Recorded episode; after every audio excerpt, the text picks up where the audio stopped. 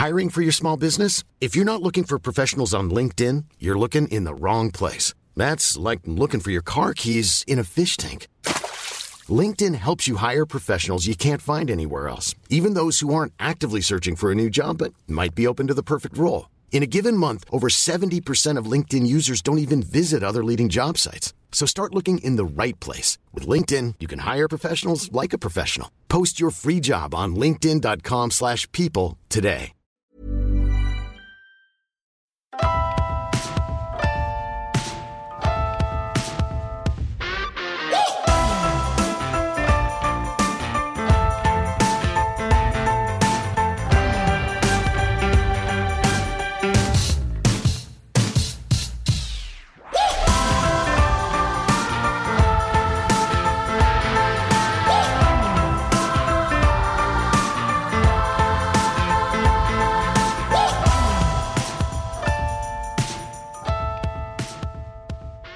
Joel, welcome back. Hey, glad to be back.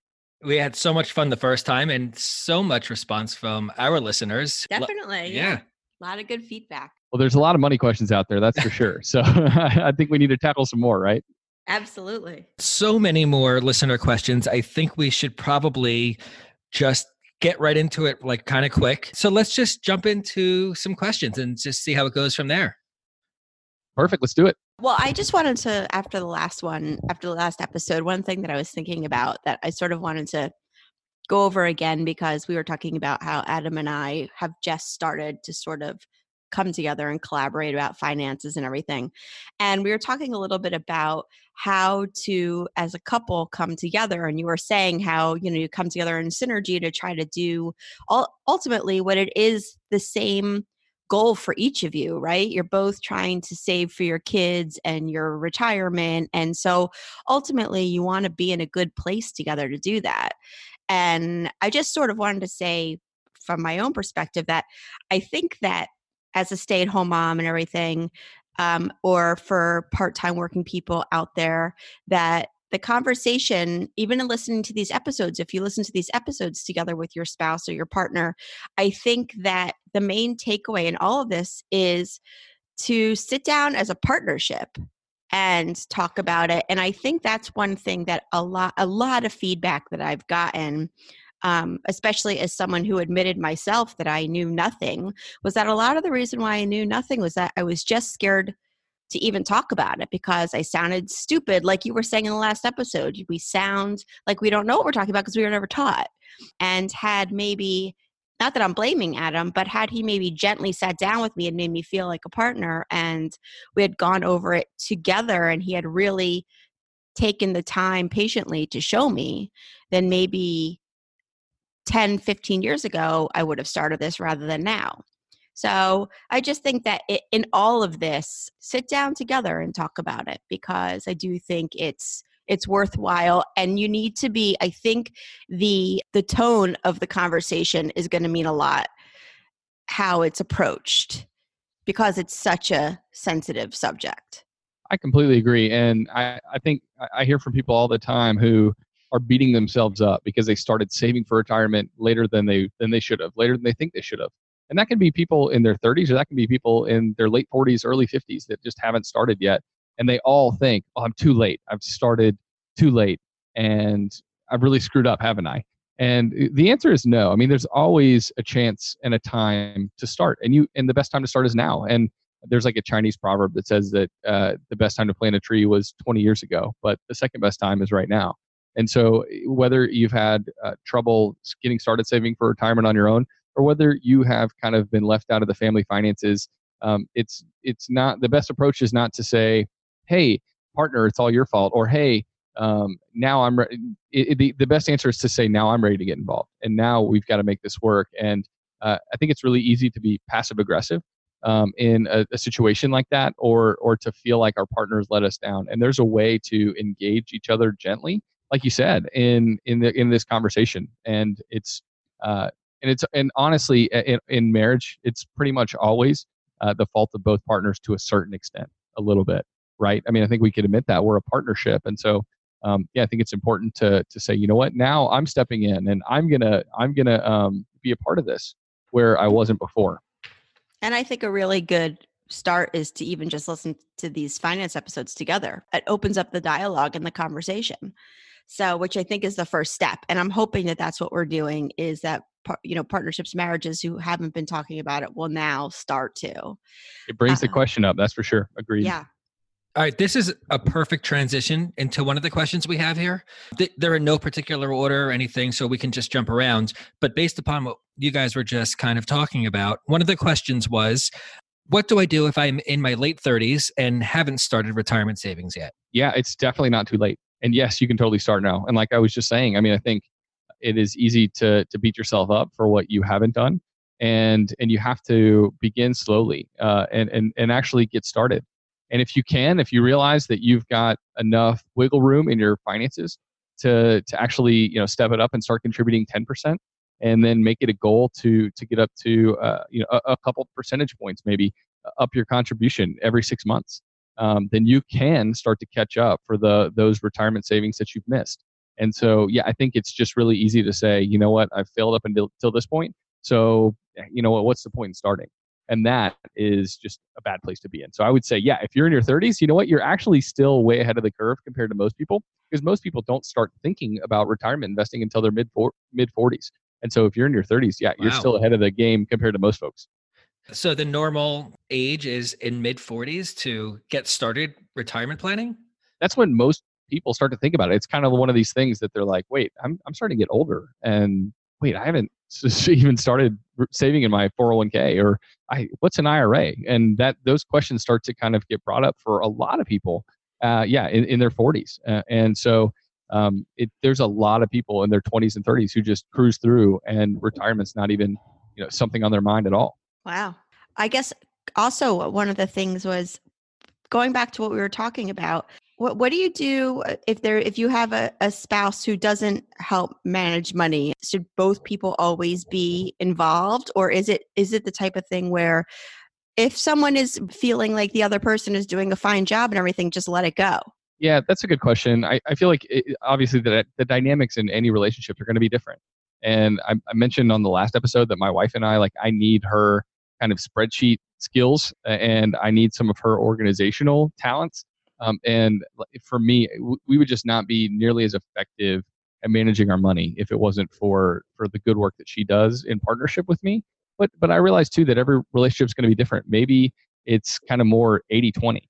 Uh, maybe it's more 90 10 even. And I think that's okay. I think the the point is the really important thing is that each partner does attempt to at least get into the conversation surrounding money a little bit because these are your goals together as a couple. And if you aren't inserted, at least in some of that part of the budgeting and planning, then there's a good chance that, that the things that you care about are getting left off the table when it comes to the money discussions. And there's also a good chance that, especially um, Danielle, like you were saying, with with someone being a stay-at-home partner, that you're getting left off the table when it comes to where the retirement funds get apportioned. And I think it's really important you to step up and advocate for you to have retirement accounts in your name for an IRA in the name of the the stay at home spouse uh, to have money in that in in in his or her name. Um, so yeah, I think it is important to be somewhat involved, but I don't think it has to be this 50-50 split uh, because that's not the way any of the rest of our marriage is either, right? We each kind of carry our own load. Someone takes out the trash and someone else unloads the dishwasher and, and we've kind of got our tasks. And so I think it's okay, but it is important that uh, the spouse that is less involved still be involved. I think at least to uh, some extent. I think also it's another thing that's important that we I think forget to talk about is the fact that God forbid something happened to your spouse and you have no clue what's going on well then i mean you don't want to even think about that but sometimes you kind of have to because you need to at least know the basics of where your money is and how to access it and you know is it in my name and what what uh, whatever the questions are that you need to have answered if god forbid you're in that situation Oh, completely. Yeah. I think it's really important for the the spouse that is the most in charge of money. It's really important for the the spouse that is more in control of the finances to have something written down for for the other partner um, and tell them where it is. Where it is. Tell them where the you know, what are the accounts. Who do I need to call in the case of something happening? Do is is it with Fidelity? Is it with Vanguard? Or like where where's the money? What bank accounts do we have? And to have a safe safe place where you keep those records so that the other spouse, in case something happens, that they are prepared and that they know at least where to go. And it's really important too that uh, that we have our beneficiaries updated uh, on you know with the with our banks with our brokerage accounts so that that's that's one big thing that, that people forget to do. Have you gotten divorced and remarried? Uh, do you, is your are your beneficiaries uh, designated the way you want them to be? And also do you have a will and the great thing is wills are incredibly easy to do oftentimes there's a website called freewill.com and i use that to do my will and it's just completely free and the great thing is you don't have to go to a lawyer necessarily. Like if you have a more complex situation, a lot of legal experts will say, yes, you need to you need to sit down with a with a real lawyer. Uh, but for most of us who don't have the time and aren't going to do that, at least taking the initial step of going to a site like Free Will and having a will created uh, is is just a really important thing to do as well. Even sites like Fidelity, which again, just one that we use, they don't we have nothing to do with them his last episode, Joel, we got a lot of responses asking us, "Hey, does Fidelity sponsor you guys?" Because that's all I talked about because that's just who we use and that's what I know. Yeah. So I use them as the example every time. But there's plenty of places out there where, like Fidelity, they have something called Full View that you can input all of your accounts outside of Fidelity as well and have one area, one login, and everything is there. So if God forbid something happens to one of us, it's one login to see every account, how to get there, what the contact is, how much is in there, even things like life insurance companies, auto insurance companies, everything can be input into this thing called full view. So you have one login to see everything. And that's really yeah, important. That, God forbid something should happen. Yeah, that's amazing. I agree. Completely very, very important. And I love that, yeah, Fidelity is making it easy for, for their users for sure. Okay, moving on. Let's uh, skip down to a question about kids. I think you actually just did an episode about this about what's a good age to get kids started with savings how do you teach them how to start saving should you open a, a, savings account for them this is a very broad question how do you get started with teaching your kids how to save sure yeah i think the most important thing is to start young if you have young kids still then you can get started I think as early as as two, honestly, and and probably probably closer to three is when you're actually going to be able to have even any impact really. Um, but you know, my girls in, uh, are five and three, and we talk about money a, f- a fair amount.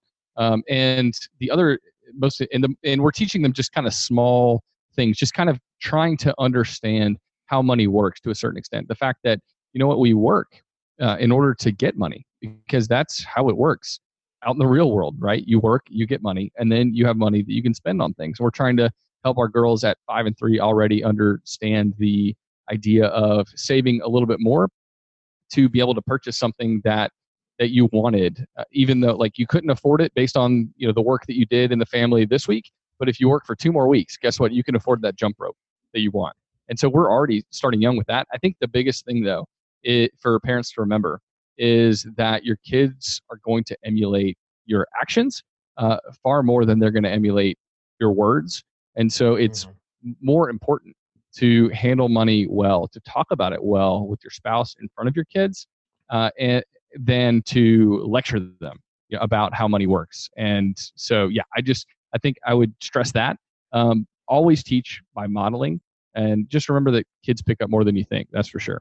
Are savings accounts getting a little outdated at this point? Are there apps to put money in that if they do chores, deposit something that they can use for whatever they want? I think they even have like kid kid specific debit cards now and stuff, right? Where you can just get a debit card that's specifically for your kids. I don't know exactly how it works, but I know I've seen that. Yeah, they totally do. So there's one called Greenlight Card, and Greenlight's pretty cool. Uh, I, it really helps parents to be able to to control where kids spend, and it also gives them the ability to to incentivize their kids to save. So you can say, you know what, for every uh, for every you know dollar that you have in your savings account, we're going to pay an interest rate far above what a normal bank would pay, and that incentivizes your kid to to keep money in their savings account as opposed to spending it. So you can go check that out at greenlightcard.com and I believe it's five dollars a month uh, or, or sixty bucks a year. and you can use that for as many kids as you have in your family. And I think, especially with the way things are changing in our society, and uh, we are using plastic a whole lot more. Uh, it's helpful to have kids know how to use dollar bills, actual physical cash, but it's becoming more and more important to teach your kid how to use a card and how to use it well. And so I think it is personally, I, I like something like Greenlight, and I think that can be a, a huge benefit to helping your kids learn at an early age how to handle money well. Actually, I have a question um, that I often think about myself. So, right now, I have all these. So, I'm a huge Starbucks buff. I go to Starbucks all the time. I'm obsessed. I know people are with Dunkin' Donuts or whatever your brand of coffee is or whatever. And now they have these apps that you can pay off of, right?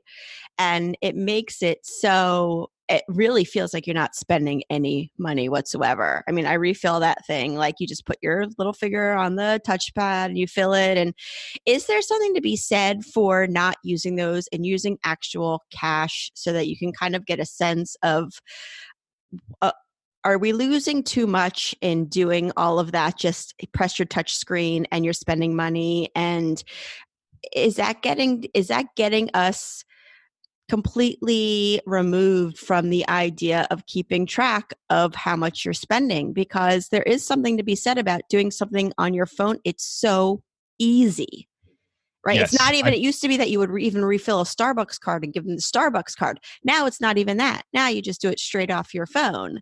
And I always feel like I, I have no clue at this point how much I refill it. Yeah, I think frictionless payment is one of those things that is something that can easily uh, erode your finances over time.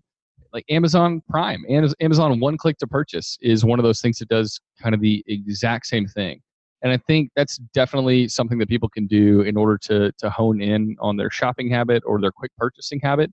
It, it might be worth even if you use Amazon a lot. You know that could be the problem.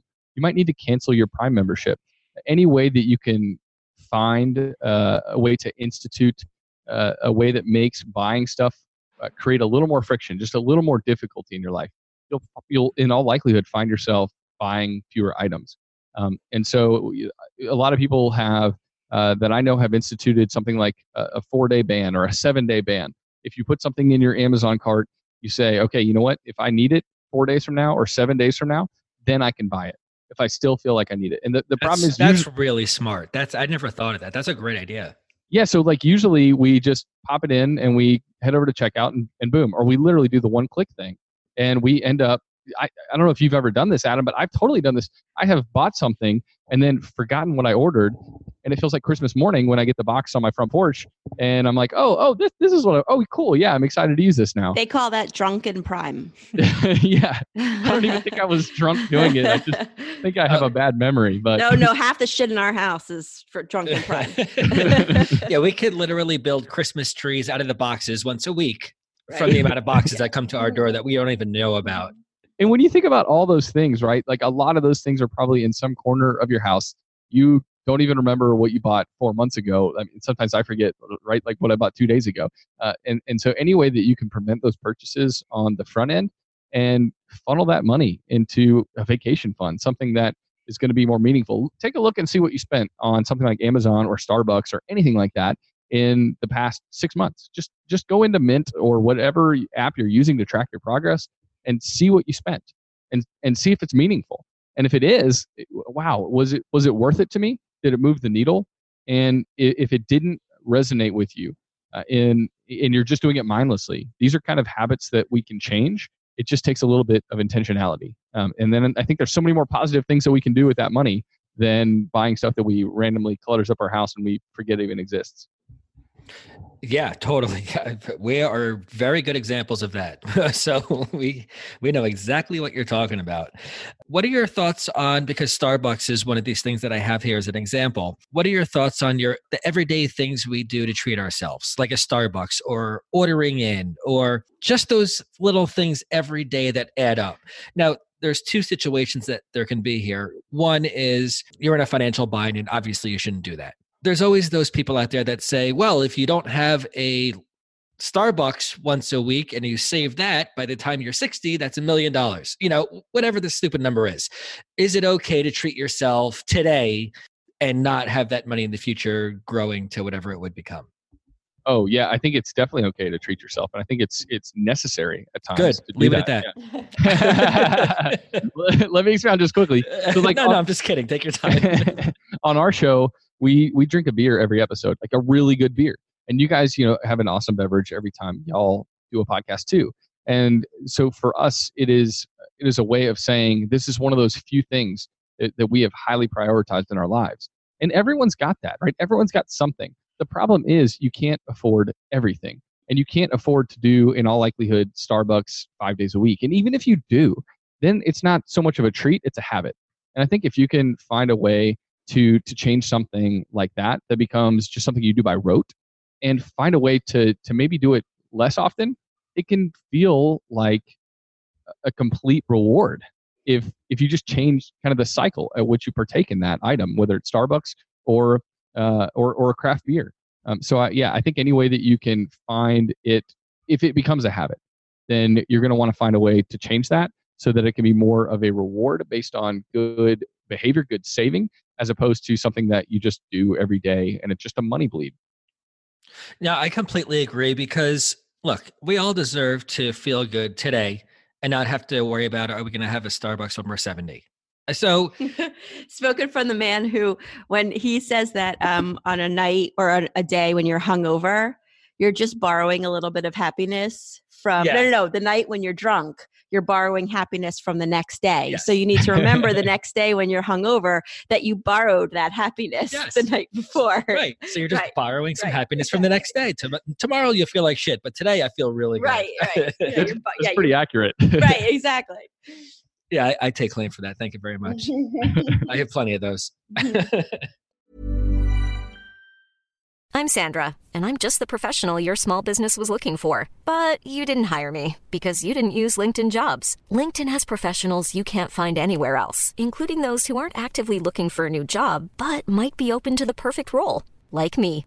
In a given month, over 70% of LinkedIn users don't visit other leading job sites. So if you're not looking on LinkedIn, you'll miss out on great candidates like Sandra. Start hiring professionals like a professional. Post your free job on linkedin.com/people today.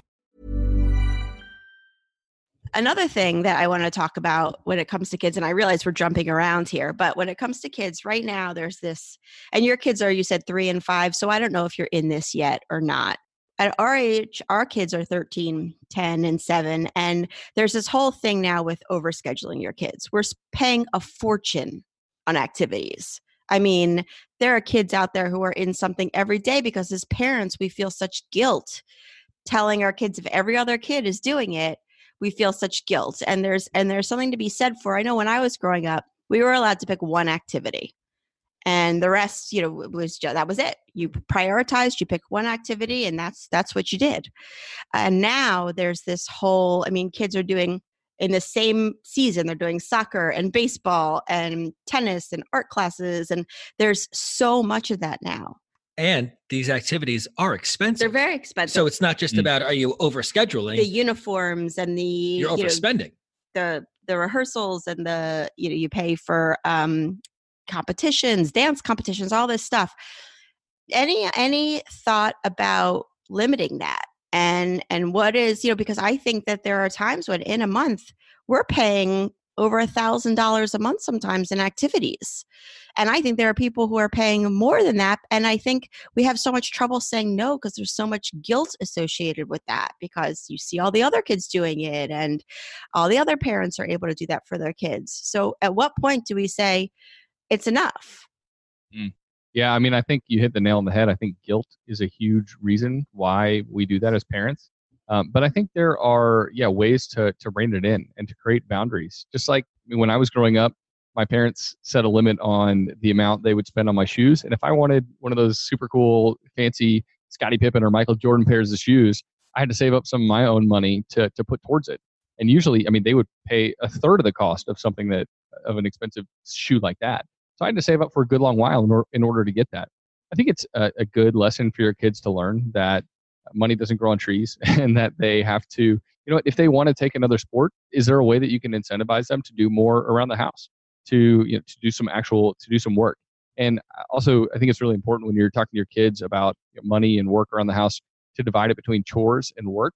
uh, because chores are something they do because they're a part of the family, and then work is something that they do that's extra that they can get paid for. Um, but yeah, I think it's really important. Uh, one thing that we do, so my daughter who's five, we get together as families during the the spring and summer, and we head to our local park. And we kick the soccer ball around, and a couple of the dads maybe teach a, fi- a couple of the little moves. Granted, that's only going to work if your kids are younger like that. You're like 13, 14 year old kids are going to want to be in something a little more structured. But any way that you can do that, especially while they're young, just save some save some money. I mean, when I was a kid, we'd also we would play football or baseball or basketball in the front yard until uh, until it was dark and we had to run inside. Um, so I think you're not depriving your kids. Just find other ways uh, to get them active um, and and off the couch and incentivize them to do that. And maybe incentivize them too. If we save this much money by doing this, guess what? We'll be able to um, to do this fun splurge as a family. There's ways to kind of incorporate your kids into that. And as a follow up question to that, do you have any? Because I'm not the most organized person. And I often say to my kids, "Oh yeah, you you could do chores, you could this or you could that," and after a couple days, I forget about it. It's done. I end up getting them what they wanted anyway. It's, just it's because. true. I'm just going to vouch for what she's saying. Thank you. I appreciate no, that. I just want because you're right. So I just Oh, let you thank know when you. you're right. So, uh, it, do you have any kind of system that you think works? Is is there an app that you recommend, or or that you know, is there any type of system that because, listen, chore charts are great in theory. Uh, I don't find that they work. Um, especially if you have a really busy household with multiple kids and you know just it just gets away from you. So if you have any kind of tips for that, please. you know my kids are pretty young so we haven't really we're teaching suit like the basics and it's really more like you need to pick up your shoes and your your clothes need to go in the dirty clothes. Um, and you know what? I don't know. Some kids at 13 and 14 still don't know those things. So um, that's definitely a problem. Um, yeah i think organizationally that's completely something that is up to up to the parent um, i'm not exactly sure how we're going to handle that when when our kids are ready for kind of more advanced chores versus work kind of stuff. Um, but I do think that it is important that each kid have some set chores. And I knew when I was growing up, like, right, that I took out the trash every time it was full. And my mom sometimes had to nag me, that's for sure. Um, but but I knew after a while, like, boom, she's not going to let me off the hook. She's not going to do it for me. I think it's really easy for parents to to actually just to do it because it's quicker that way um, that they say, you know what, I'm going to do it because Johnny just isn't going to do it, and and it's easier. Um, and I think that's one of the the tough parts. But as a parent, you kind of have to enter into that battle, and and you and that's the only way they're going to learn, right? Somebody asked about having a rainy day fund.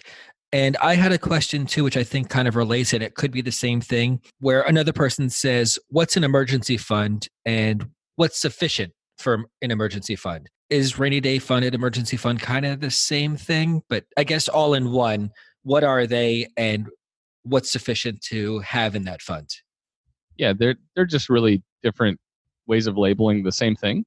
Okay. You can call it you can call it either thing. Um, but yeah, I think uh, just think about it like this: if you have if you save twenty five dollars a week, by the end of two years, you'll have twenty six hundred dollars in your emergency fund. And I think that's just helpful to realize that twenty five dollars a week probably isn't a huge lift, uh, and that after oh, after just a year, you'll be over a thousand dollars. That's which is which is which is awesome. Um, and and that's the recommended uh, beginning start for an emergency fund once you have a thousand dollars, you can pretty much meet most emergency expenses that come up. And I think too, it's important to point out when it comes to emergency funds that there are that what we consider an emergency uh, could differ by person. So well, like if you haven't had a Starbucks in a month and you're like, I need one. exactly, exactly. Yeah, that's not a good emergency. Um, and in the same way, tires for your car is not a good emergency. Um, that's something that you should be budgeting. Anything that you know that you're going to need to pay deferred maintenance, uh, you know that that's something that you need to put into your budget. And an emergency fund really is for is for true emergencies. Let's say job loss, um, you know, unforeseen water damage in your house, a, a car fender bender, um, where where you uh, want to avoid uh, going after it, going on insurance, or even if you have to go on insurance uh, and and have insurance you know, pay for the damage, you have to pay your deductible. That could be you know uh, come out of your emergency fund. so Uh, I guess it's more for the unexpected. Exactly. Yeah. Okay. And I think people sometimes treat it like, cool, well, I, yeah, I needed new tires, or I totally forgot that my car insurance was due uh, this month, and they use their emergency fund for that. It's really important to to silo your emergency fund, and it actually might be most helpful if you start, you know, funneling 25, 50, 75 dollars a week now into a separate savings account, just so that you're not tempted to touch it. Let's talk real quick about just investing. If you're beginning to invest, how do you do it safely? How do you get started investing without it, I guess, feeling like you're gambling or you're doing it responsibly? Let's say it that way. Yeah, that's a great question. I think honestly, one of the main reasons that people avoid investing is because they think that it is gambling. They think it's similar to Vegas and throwing your money down the craps table or betting it on red in roulette, whatever. Uh, but in actuality, the biggest the biggest risk that is posed to your finances is is not investing, uh, and that's because of inflation. And the average rate of inflation is somewhere roughly about three percent. And most people have, like we talked about uh, on the the last show that we did, have Mhm. their money in one of the major banks that's paying 0.01 percent. And so your money, your buying power, is slowly eroding over time because of inflation. Uh, and so the only way to combat that is to invest your money. And so it's actually much more, it's much safer over the long haul to invest than to not invest. And so, how do you actually invest safely then? Well, the key is to invest as much as you can in tax advantaged retirement accounts and invest that money into low cost, uh, highly diversified index funds. And so, low cost is means that you're not going to be paying high fees. Your money's going to be working for you. And then, widely diversified means that your your investment dollars are not uh, going whole hog in on Netflix. And then who knows what the next Netflix disruptor is, but it's going to come along at some point. Or your money isn't you know 50% in Tesla stock and 50% in Amazon because you never know what's going to happen. What next electric car company or e-commerce site is going to completely derail their business model. So instead of doing something like that and buying single stocks, uh, I suggest investing in something like a total stock market fund, which invests in thousands of uh, U.S. companies that are not just that are based in the U.S. but also doing business worldwide. And I think that gives you a really good exposure. Um, and at the same time, uh, those those index funds are low cost. We're talking uh, like 0.03, 0.04 percent Mhm. and in some cases free. Um, so uh, I think yeah, it's really important to to be invested and to realize that not investing is actually a bigger risk than investing. And just one little caveat is that we're talking about an extended time frame. Because if you invest your money in the total stock market today and you think you're going to uh, take it out uh, three months from now, well, there's a good chance you're going to have less money than when you started. Uh, but if we're talking about investing uh, on a long time horizon, if we're talking about 10 years, 20 years, 30 years, uh, then then we're saying it's an incredibly safe bet, and it's so much better than having your money just under your mattress at home. my two cents to add to that is if it's for the long term 10 20 30 years retirement have somebody help you pick out whatever you're investing into have it set up automatically invested out of your checking account and don't look back don't look at it don't look at it every day every week because it's just going to freak you out because the, the market is volatile it goes up and it goes down and you're going to think you're losing money but in 10 years most likely you won't be so Completely, yes. don't look at it If you're one of those people that is always tempted to, yeah give the password to your spouse. I have a friend who even said he gave his his password to his emergency fund account to that bank account to his friend, um, to someone that he was really close to. And I'm like, well, that's like you know, potential for them taking your money. You got to trust them really that's well. a, right? that's a good friend. That's a good friend. But if you're tempted to look, don't make sure you're not getting paper statements in the mail. Forget your password and have it set up on auto draft for your account. There's there's you you want to make it hard, just like you want to make it hard. Uh, you want to introduce friction into the shopping process when you're buying on Amazon or refilling your Starbucks card. You want to introduce some friction into actually looking at those uh, online retirement account statements because if it's going to tempt you to to make a change to to buy a sell uh, to to stop investing then you're, you're going to want to make sure that you stay away from it because like i said we're talking about this 10 20 30 years. It doesn't matter what happened last month. It doesn't matter what happens four months from now. What matters is is the way uh, your your retirement account's ultimately going to look after decades.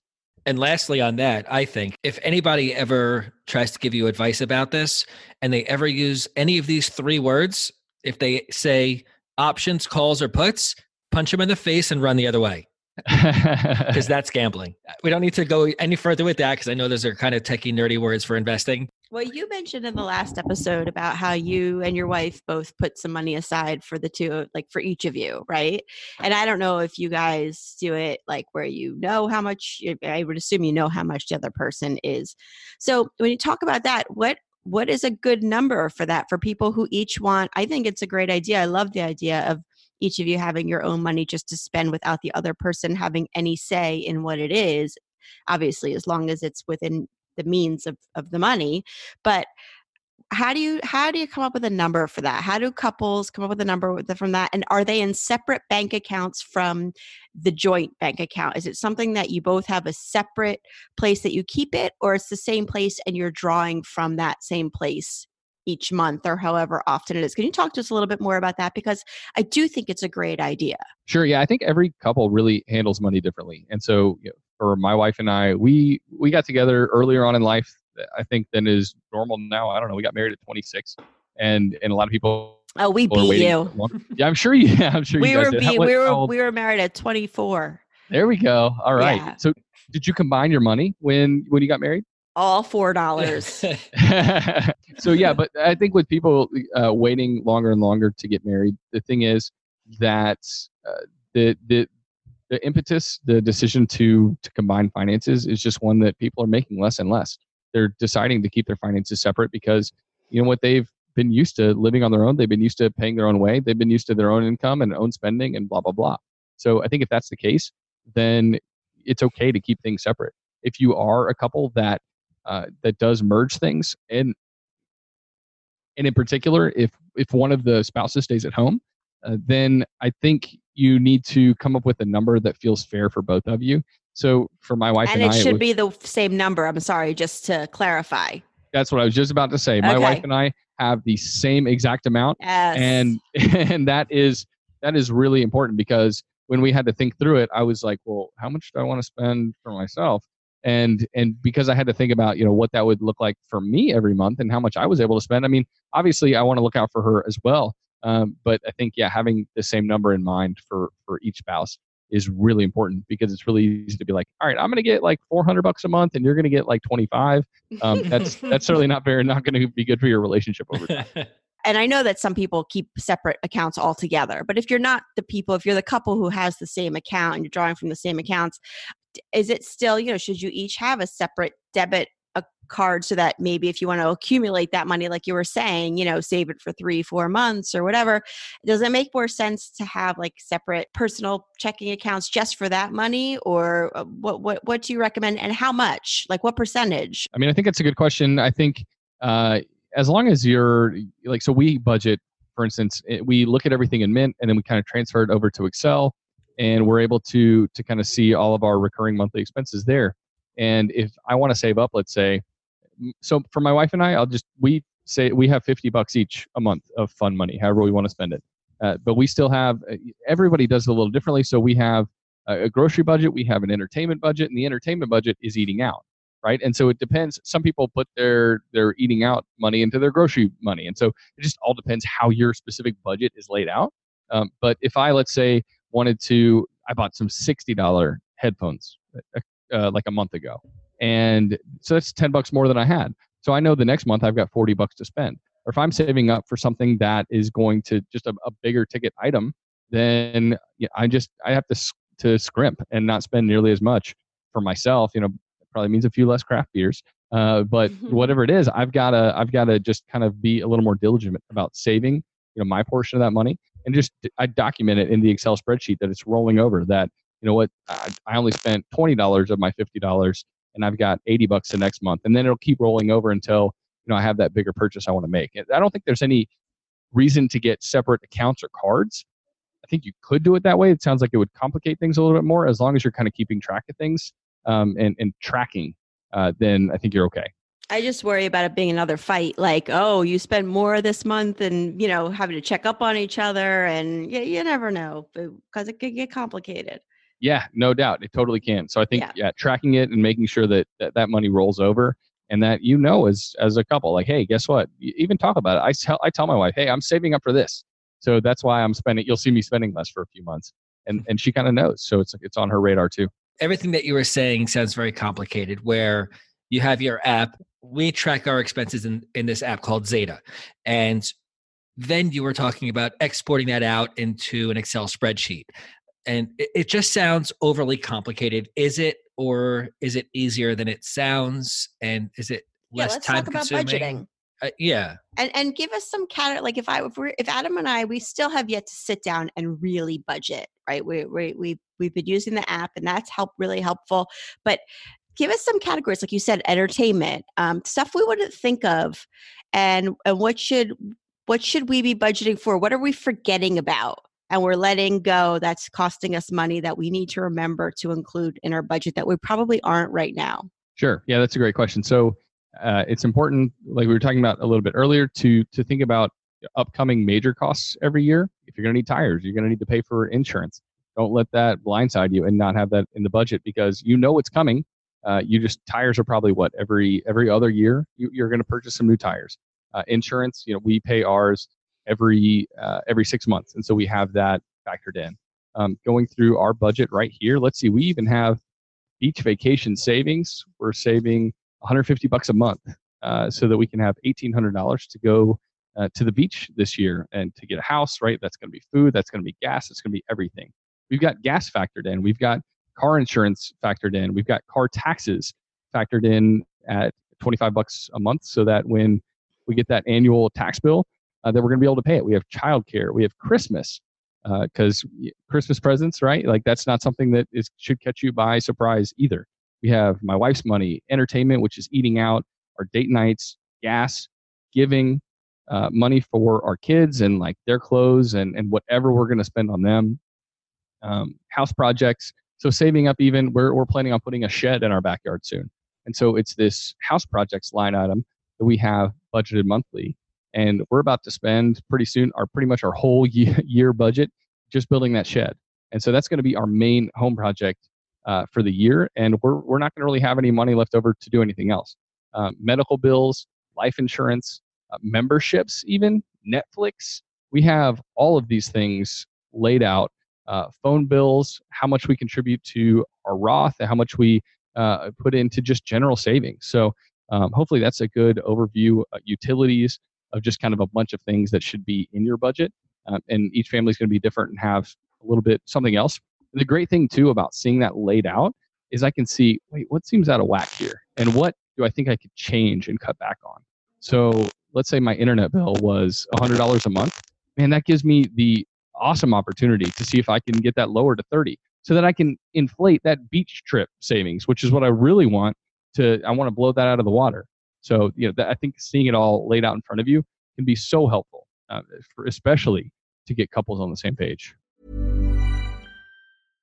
Imagine the softest sheets you've ever felt. Now imagine them getting even softer over time. That's what you'll feel with Boll and Branch's organic cotton sheets. In a recent customer survey, 96% replied that Boll and Branch sheets get softer with every wash. Start getting your best night's sleep in these sheets that get softer and softer for years to come. Try their sheets with a 30-night guarantee. Plus, get 15% off your first order at bollandbranch.com. Code BUTTERY. Exclusions apply. See site for details. Is your wife as much of a money nerd as you are? Like, is she No. into all this? So how does No. she, how do, so how does she hand like what you just went through is like intense budgeting. he's like how can i train my wife to be like yours How Yeah. does she ha- First like, of all, she's not Jewish. all right, you know what? Point taken. Episode over. How so- d- h- how does she handle all of this? So we realized early on. So when I was single, I didn't have to have a budget because I was just so frugal, so good at. I would rather put my money into into my 401k. I'd rather save money to buy an investment property, uh, or even you know back then I was just saving to buy my first home. Um, and we quickly realized though that once we got married, that we were having money fights, and it was because our expectations were different. Uh, my wife expected that the things that she used to spend money on were completely fine for her to continue to spend money on, and I was of the mind that you know our increased dual income house was going to be saving and investing more than we previously were, and so we had to create this budget so that we could be on the same page.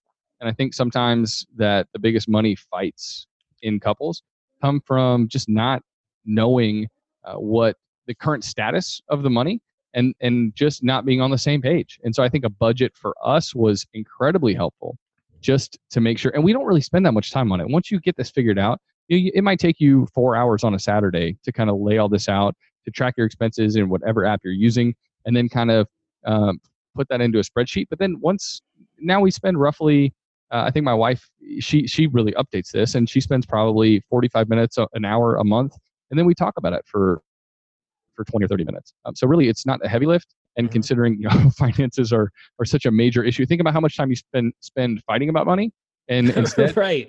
try to put that into doing something productive about about your money. Well, and I also think that if you're if you have a budget and you're doing it together and everything, I think the biggest thing is that a lot of times it, what we end up doing is we only talk about money in, from the negative aspect, right? Like we only talk about it when one of us is spending too much or when you have a disagreement if if, if there's a constant communication then it's not going to just be like i think that with us it was like anytime he thought i was spending too much money it would be a, an argument but that's the only time i would ever hear about money i would never hear mm-hmm. about it from the what do you think about us making this purchase or what do you and so and like i said it was a totally both our faults i'm not blaming him but at the same time i think that that constant constant communication is so important because otherwise you're feeling like like you're almost feeling like the kid and the adult is yelling at you right? Like i have my dad when i was growing up was extremely frugal. So when adam would talk to me about that stuff i almost felt like it was like a dad daughter type thing again and not so much a, a partnership and a couple. Mm. yeah. so to be careful of that. No completely and i think too that the, a budget budgets get a bad rap and it's because oh it's going to take so much work and we got to figure all this stuff out and it's really hard. And i think that budgets can be this really beautiful thing that helps you uh, actually figure out what your most important goals are and and it helps you once you see all those numbers right in front of your face uh, like okay wow why are we spending so much money there? That doesn't really matter to us. And you know what? It's preventing us from spending money on something that actually matters a cool a cool trip a cool experience for us to do together a membership to this you know, local to the zoo or whatever that we would go with our kids all the time and, and we felt like we didn't have the money to do that. We realized quickly once we saw the numbers laid out in front of our face that we can make changes um, and that we can reprioritize some things. So i think budgets get this bad rap but it's something that is actually a really freeing experience. Okay so anything else about budgeting danielle or i don't think so. okay. All right let's move on to another question. What's the average credit score and what does that mean to me? What do I need to know about credit scores? All right. So, what you need to know about credit scores is that credit scores determine a whole lot of things. They determine the interest rate you're going to get on a loan, uh, they determine whether you're going to be able to get a loan or not in the first place. So, if you're looking to, to buy a car, whether it's used or new, you're looking to buy a house, obviously your credit score is going to have a major impact on the interest rate that you're paying. And because of that, that can mean uh, in the case of a car loan, thousands of dollars of difference over the life of the loan in, in what you end up paying. And in the case of a mortgage, that can be tens of thousands of dollars uh, in, in, what you end up paying. But on top of that, uh, the your credit score has an impact in a lot of other areas of life too. Uh, there can be, let's say, if you're renting, uh, it can be the difference between getting a place to rent or not. Uh, landlords often do a credit check, and so it's really important to have your credit straightened uh, straightened up if you are applying to uh, to lease certain places. Um, it's also really important. Uh, let's say you're getting car insurance because if you have a car, you're going to have car insurance, right? And you are going to oftentimes be charged a higher rate for your car insurance uh, if you have a lower credit score. So it's yeah, it's this thing that's becoming almost like a unique identifying number that gets used in so many different ways and so it's really, really important for you to have a, a handle on your credit. Uh, and the most important factor in your credit is paying your bills on time. So it's crucial that if you are bad at that, if you forget uh, often, um, that you that you set a recurring remi- reminder on your calendar, or that you have your bill set up on auto pay. You don't Mhm. want to neglect to pay your bills on time. Um, and then, second, uh, one of the other biggest things that affects your credit score is what's called your credit utilization rate. And so, let's say you have a credit card with a $10,000 balance, um, but every month you you're carrying $6,000, $7,000 every month of debt that you never pay off. That is going to kill your credit score because, uh, but let's say you have know, 500 or $1,000 of of recurring credit card debt every month on that $10,000 balance, your credit score is going to be really healthy. Um, and and so it's this overall look at your utilization um, of of your of your debts um, every month. Um, and so it's really important to to take a look at that and to make sure that you're not abusing that utilization rate, and that's going to really damage your score. So, meaning not using too much of your available credit. Right? Exactly. So, if you have 10,000 and you're using six, seven, eight, you're using too much of your available credit, that that's a negative thing for your credit score. Exactly. Yeah, Okay. that your creditors want to know that uh, not only that you that you're able to get lots of varied amounts of credit, so they want to see, oh, cool, that Adam's gotten a, a home loan, a car loan, he's paid it off well, he's got these credit cards, he's got he's got forty thousand dollars in available credit, but he he only uses every month a couple thousand of that. So it just shows that you're a responsible user of credit. And, and that's one of the most important factors uh, in, in raising your credit score up. And there's a great website that you can check out that is completely free to sign up for. It's called Credit Karma. And Credit Karma will show you two of your credit scores every month. Uh, there are other places where you can check out your, your scores for free too. But Credit Karma has this awesome like scorecard feature. Um, and so they'll kind of go through each area and they'll tell you, hey, you're getting an A in this, but you're getting a D in this section of how your credit score is factored. And they'll kind of give you some tips on how you can get better um, so that you can raise your score over time. So if you're interested in raising your credit score, um, because like I said, it's going to impact a lot of things in life, what you're going to pay for things and uh, what you're going to pay for insurance, what you're going to pay for uh, interest rates. So uh, Credit Karma is just a great resource for folks. Okay, uh, this might sound like a silly question, but that doesn't mean I should go open 20 credit cards so I have more available to me, even though I'm not utilizing the full balance of all of those 20 credit cards. But would that help my credit score? Or is that bad that I'm going to go just be overloaded in credit availability? Some people might think, okay, I only spent a thousand. I'm going to go open a hundred thousand dollars in credit availability. Even Yep, I that's a great- that. What? I wouldn't think that. oh, really? Yeah, no way. Well, no, Okay. no, that, that is actually that that is a good question. I think Oh, because thank you. because here's the deal. It is true that if you open more credit cards over time, um, it, the the more access to credit you have, the higher that limit is, the better it's going to reflect on your credit score. But there are other factors that go into your credit score too. And one of the other factors that uh, that is that your credit score is based off off of is length of credit history. And and so if you open 20 new accounts, it's going to look like you've got all this really young credit. And what you want is credit that you've built up over a long time. That's why closing a credit card can be really bad for your credit. Um, if you've paid off a credit card and then you close it, that's not a good thing. You want to hold that credit line open and just not use it um, because that is going to reflect better because it looks like you've had this piece of credit for a long time and you've used it wisely. But if you open up 20 credit cards next week, well, it's going to look like you've got this uh, large amount of really young credit and it's going to reflect poorly on your score because of that. so how come you never let me open a Nordstrom card? okay. He said he's not a marriage therapist. Let's not get into that. it It- sounds like it'd be a great idea. if you do have a good credit score, are interest rates negotiable with either a mortgage lender or a credit card? Can you negotiate rates? That's a good question. Yeah, you can in certain circumstances. If you are uh, currently have a mortgage with a lender um, and you're locked into, you've signed the closing papers, you're locked into a you know 30 year mortgage, a 15 year mortgage, you're not going to be able to negotiate that rate at that point in time. In, in all likelihood, you're going to have to uh, refinance with either that lender or another lender in order to potentially lower your rate. Um, but it is possible when you are shopping, of course, we're in a competitive environment. When you're shopping for a car interest rate or a home interest rate, um, you're going to be able to to pit lenders against one another, and then say, "Hey, well, I got a better deal over here. Um, can you can you match what this other uh, what this other company is offering me?" And and and that's a that's certainly a worthwhile endeavor. I'm always in favor uh, in a capitalist society of of pitting uh, companies against one another to, to get the best deal. A lot of people know when you go out to buy a car, you go to a few different dealerships and you compare the price of the thing, of the car, uh, and you negotiate the price of a product. But I don't think most people think to themselves if the price of the car is X amount of dollars and this is what it'll cost to finance you. Does anybody say, oh, well, can that be adjusted to The, the, the financing part of the car? Thank you for taking a thousand dollars off the car. Now, can you take a half a point off the interest rate of the, fi-? like, I don't know if most people do that. Yeah, I think most people don't negotiate well in those circumstances. And I think in that circumstance in particular, if you're buying a new car, it's really, really important. Just like we were talking about, to have a an awesome rate in hand from something like your local credit union. So you can say, "Oh, you're willing to take a thousand dollars off the car? That's great.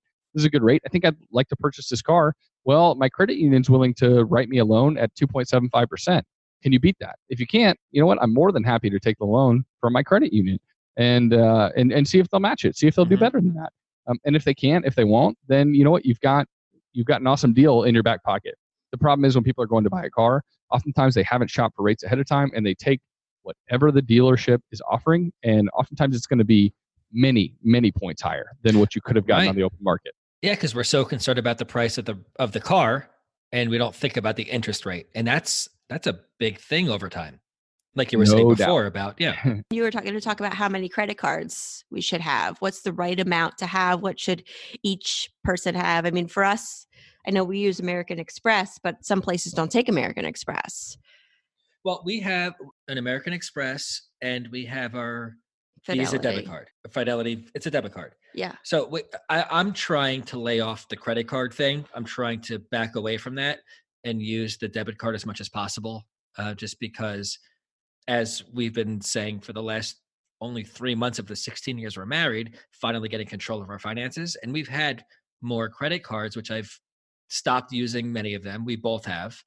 And I'm trying to focus on the debit card because this is how much is in the account and this is what's available to spend. And and it's and you you feel the hurt because you see your balance drop when you use it. So that's yeah. where where our focus is so far. Yeah, so I think you know like what you guys are doing going back to using a debit card and so that you can feel the pain to a certain extent, right? Uh, then I think that makes a lot of sense. I think if that works best for you, there's no reason to use credit cards in your life if you're not going to pay them off in full every month because there's nothing uh, worth worth buying that's going to put you in 15 18 20% uh, interest rate every month on a credit card uh, and so if it's not the, the question of how many credit cards you should have would would be better answered with zero if you're not going to be able to use them effectively if you are however going to be able to use credit cards well you're going to be able to pay those balances off in full every month.